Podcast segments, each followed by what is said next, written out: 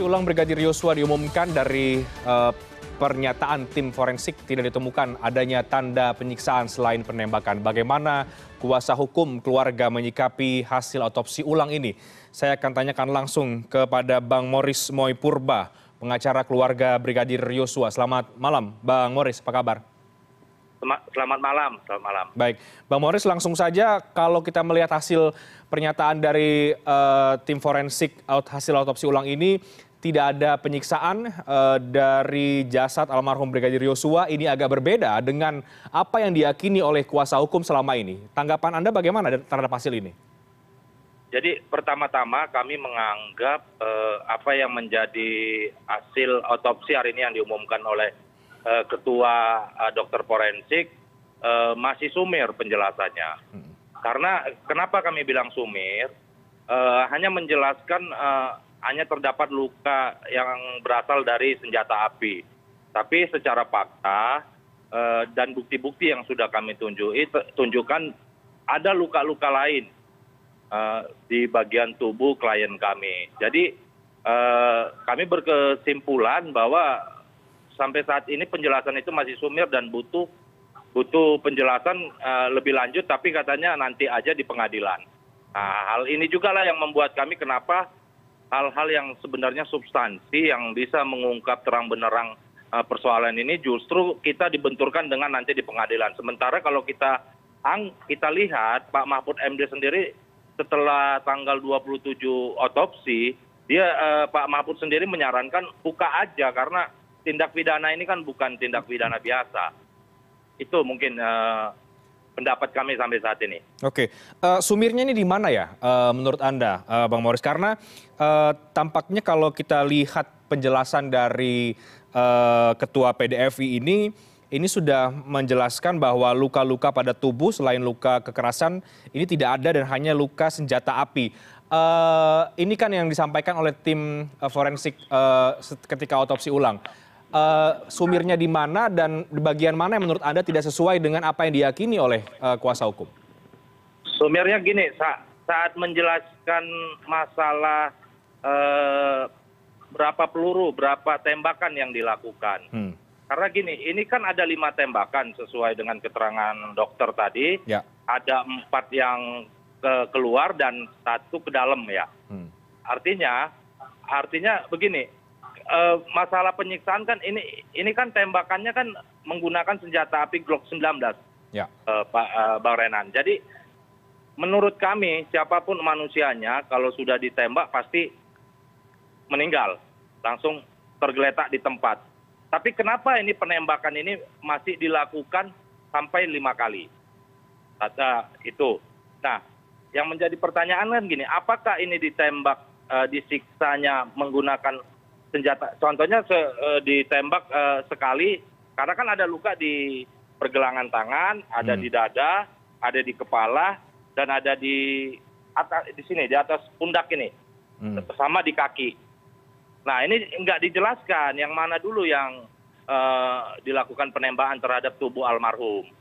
Nah yang menjadi perhatian ini kan di sini begini sesadis ini sampai lima kali dilakukan penembakan kami lebih menilainya penyiksaannya di situ orang udah mati apa ditembak kembali untuk menyusun rencana yang mereka tadinya itu tembak tembak menembak atau ditembak dulu bagian-bagian yang tidak langsung membuat uh, klien kami meninggal baru dilakukan tembakan yang mematikan baik itu yang seperti di keterangan dokter di kepala maupun di di dada. Hmm, Oke, jadi singkatnya apakah kuasa hukum percaya menerima hasil otopsi ini atau tidak? Kami akan percaya ketika ini dibuka terang menerang apakah eh, luka luka karena ada lima luka ya yang harus menjadi catatan ada lima luka. Luka mana duluan yang mengakibatkan klien kami ini meninggal dunia? Kalaupun itu nanti harus dibawa ke pengadilan dibuka ke pengadilan ya apa, apa boleh buat memang kan selama ini semua juga pengadilan pengadilan CCTV juga pengadilan pengadilan. Hmm semua kan begitu padahal di satu sisi menkonya mengatakan buka aja buka aja silakan silakan mabes polri biar masyarakat menilai bisa menilai sampai sejauh ini tidak ada transparan dari pihak kepolisian untuk mengungkap kasus ini. Oke. Itu mungkin catatan kami. Oke, kalau yang disampaikan oleh uh, dari pdfi ya ini kan menyebut bahwa yang luka atau tembakan fatalnya itu ada di dada dan juga di kepala itu tadi sudah dijelaskan juga itu bang itu ditembak duluan kan ada luka luka lain di pergelangan tangan di kaki juga ada bahkan dibawa di balik lutut. Balik lutut. Nah ketika ditembak kepala pasti sudah tentu mati kan? Atau dada langsung mati. Nah bagaimana luka yang ada di pergelangan tangan? Ini kok ada luka lain? Ini kan menjadi pertanyaan besar. Dan menjadi pertanyaan bersama kan begini apa iya lima kali dilakukan penembakan itu terhadap klien kami itu bukan bentuk penyiksaan. Kan bentuk penyiksaan bukan berarti pakai benda lain atau alat lain. Ini kan luas penjelasannya. Dan nanti katanya biarkan di pengadilan dijelaskan oleh polisi atau di oleh jaksa penuntut umum. Ya silakanlah. Memang kan semua kita dibenturkannya nanti di pengadilan nanti di pengadilan. Padahal menko-nya bilang buka aja karena ini bukan kejahatan tindak pidana yang biasa oke. Baik tapi pada poin yang disampaikan oleh ketua pdfi bahwa tidak ada luka luka pada tubuh selain luka dari senjata api. Nah ini kan yang jadi di highlight ya ini diterima atau tidak sebetulnya? Untuk saat ini kami tidak belum menerima. Oke. Karena faktanya luka sayatan ada. Alasannya katanya itu bagian dari proses otopsi. Ya kan? Nah tapi kan secara faktanya itu luka sayatan nggak bisa dibantah itu luka sayatan. Oke. Bang moris untuk kembali menyegarkan ingatan publik temuan temuan dari tim kuasa hukum selain luka sayatan apa saja yang ketika di awal awal itu yang sempat disampaikan? Jadi gini waktu otopsi ulang itu kan kita menunjuk dua perwakilan dokter yang hadir secara langsung saat proses otopsi berlangsung. Nah jadi ada ada dijelaskan karena kan saat dokter forensik memeriksa luka luka di tubuh jenazah itu kan sama itu sama dokter kita kan ditulis. Jadi contohnya luka luka yang ada di pundak. Luka ada di pundak yang tadi saya sebutin di pergelangan tangan baru di di pergelangan kaki gitu. Nah baru terkait organ organ yang dipindahkan memang katanya tadi itu umum lah. Di dalam otopsi mayat itu umum untuk dilakukan pemindahan. Tapi kalau menurut sebenarnya kan sudah dijelaskan waktu setelah otopsi itu bahkan koordinator kita pak kamarudin sudah menjelaskan kejanggalan kejanggalan luka lain selain luka tembak. Oke oke. Baik. Bang moris yang jelas hasil otopsi ulang ini tentu akan menjadi materi dalam persidangan ya. Kalau kemudian ini tidak sesuai dengan apa yang diharapkan oleh tim kuasa hukum atau katakanlah anda mengatakan belum saat ini sebelum tidak percaya dengan hasil otopsi tentu ini bisa berdampak terhadap bagaimana nanti proses pengadilan. Apa apa respon dan juga bagaimana kemudian tim kuasa hukum mengantisipasi soal perbedaan hasil otopsi yang diakini oleh kuasa hukum dengan yang disampaikan pada hari ini? Ya jadi yang perlu diketahui bersama ekshumasi atau otopsi ulang yang dilakukan itu itu kan akibat ketidakpercayaan kita terhadap otopsi yang pertama dilakukan. Karena sampai detik ini pun tidak ada hasil otopsi itu dibuka ke ke umum. Apalagi diberitahu kepada kita sebagai perwakilan keluarga sebagai kuasa hukum keluarga. Satu itu. Kedua ini menjadi catatan dan jangan nanti berkas dinaikkan dilimpahkan ke kejaksaan untuk disidangkan. Jaksa yang yang yang beban pembuktiannya ada di jaksa menerima dengan begitunya akhirnya dalam proses kita mempertontonkan peradilan sesat. Yang mana peristiwa bukti bukti dalam tindak pidana pembunuhan berencana ini tidak sinkron. Ini jadi masalah ini terjadi lagi. Peradilan sesat yang dipertontonkan oleh penegakan hukum di negeri ini. Ini dampaknya kan akan luas mas dampaknya luasnya apa?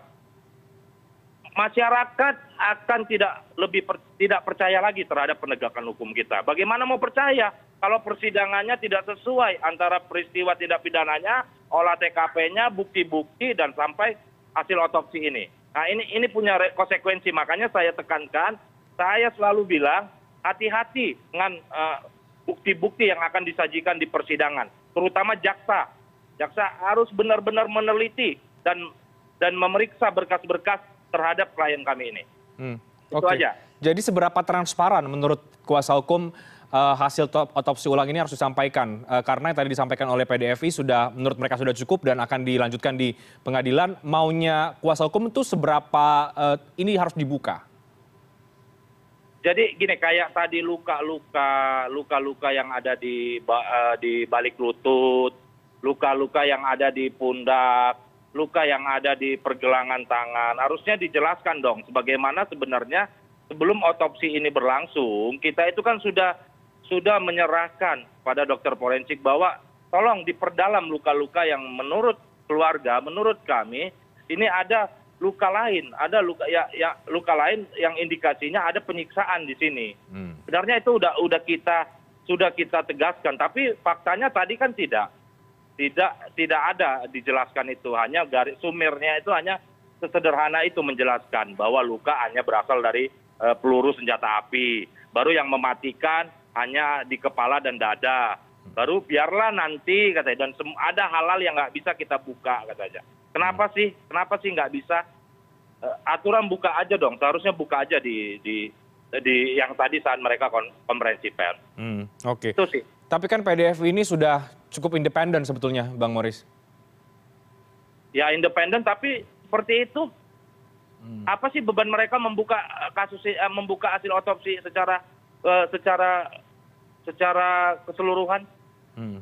nunggu nanti di persidangan ya ya udahlah semua juga begitu kan di CCTV juga begitu tapi setelah petir mengembalikan CCTV sekarang katanya ke persidangan aja nanti ya ini kan eh, pihak-pihak polisi termasuk hari ini forensik mereka lah yang membuat malah masyarakat tanda tanya. Coba kita lihat uh, respon masyarakat.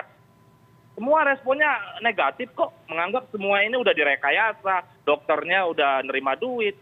Sah sah aja karena karena karena dokter forensik tidak membuka secara terang menerang oke. Dan dan dan anda khawatir kalau kemudian ini hasil otopsi ulang ini tidak sesuai dengan apa yang uh, uh, kuasa hukum yakini ini bisa mengubah mempengaruhi uh, konstruksi hukum nanti di pengadilan? Tentu tentunya merubah nantinya. Hmm. tapi itu pun saya percaya. Saya percaya kepada jaksa penuntut umum yang menyindangkan dan yang membuktikan berkas perkara ini eh, untuk disidangkan. Mereka pasti teliti.